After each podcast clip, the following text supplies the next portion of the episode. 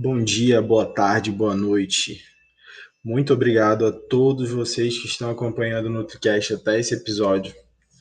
É, eu queria pedir para que vocês que estão conhecendo o NutriCast, dando bobeira aqui pelo, pelo Spotify, que seguissem no Instagram, arroba.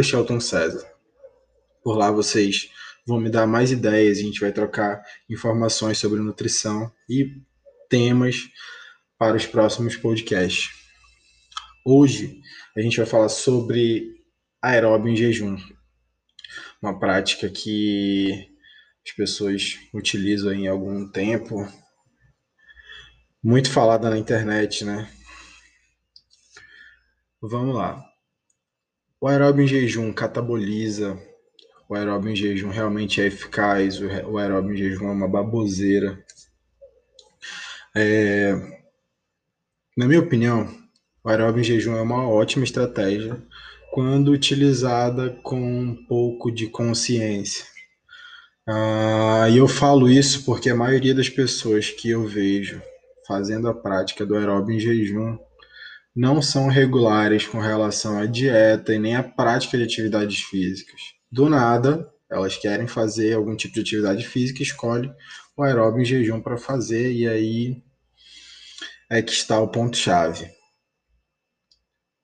Para fazer o aeróbio em jejum, na minha humilde opinião, a pessoa deve ter no mínimo algum tipo de estrutura muscular para que quando ela perca aquela, aquele peso que ela quer perder, né? Porque esse tipo de pessoa quer fazer a alteração do peso, não quer mudar a, composi a, a composição corporal. E o trabalho que a gente busca é sempre a melhora da composição corporal, não é só peso. É, e aí a pessoa começa a perder muito peso e acha que está bem, né? Só que na verdade a pessoa não tem uma dieta adequada, é, não tem uma estrutura muscular para aguentar o processo que é fazer o cardio em jejum estando em déficit calórico. É, e aí começa a ter algumas deficiências nutricionais, pode acontecer diversas coisas, como a pessoa ficar muito flácida, etc. Então, o cardio em jejum deve ser feito por pessoas com alguma estrutura física que aguente esse processo. Geralmente, é utilizado para queimar aquela gordurinha chata que já não sai mais, que você já é um praticante de atividade física e já tem o percentual de gordura baixo, mas tem uma gordurinha chata que não quer sair. Esse é o tipo de estratégia válida nesse caso, o aeróbio em jejum. E mesmo assim, não é um aeróbio em jejum em alta intensidade. Eu acho que aeróbio em jejum em alta intensidade não é válido para ninguém, a não ser para as pessoas que são maratonistas, né? Porque eles saem para correr em jejum às vezes, na maioria das vezes, no, na verdade.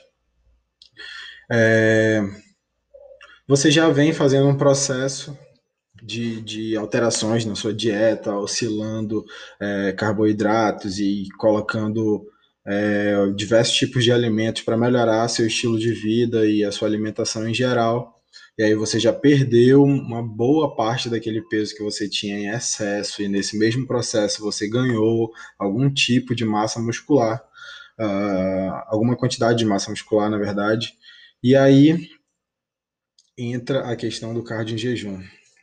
Mas assim, eu não estou crucificando a prática do cardio em jejum, eu estou indicando a melhor maneira de ser feito o cardio em jejum.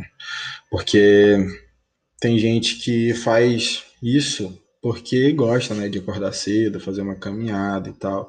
É o estilo de vida da pessoa. Ok. Mas a maioria das pessoas que fazem essa prática fazem da maneira incorreta.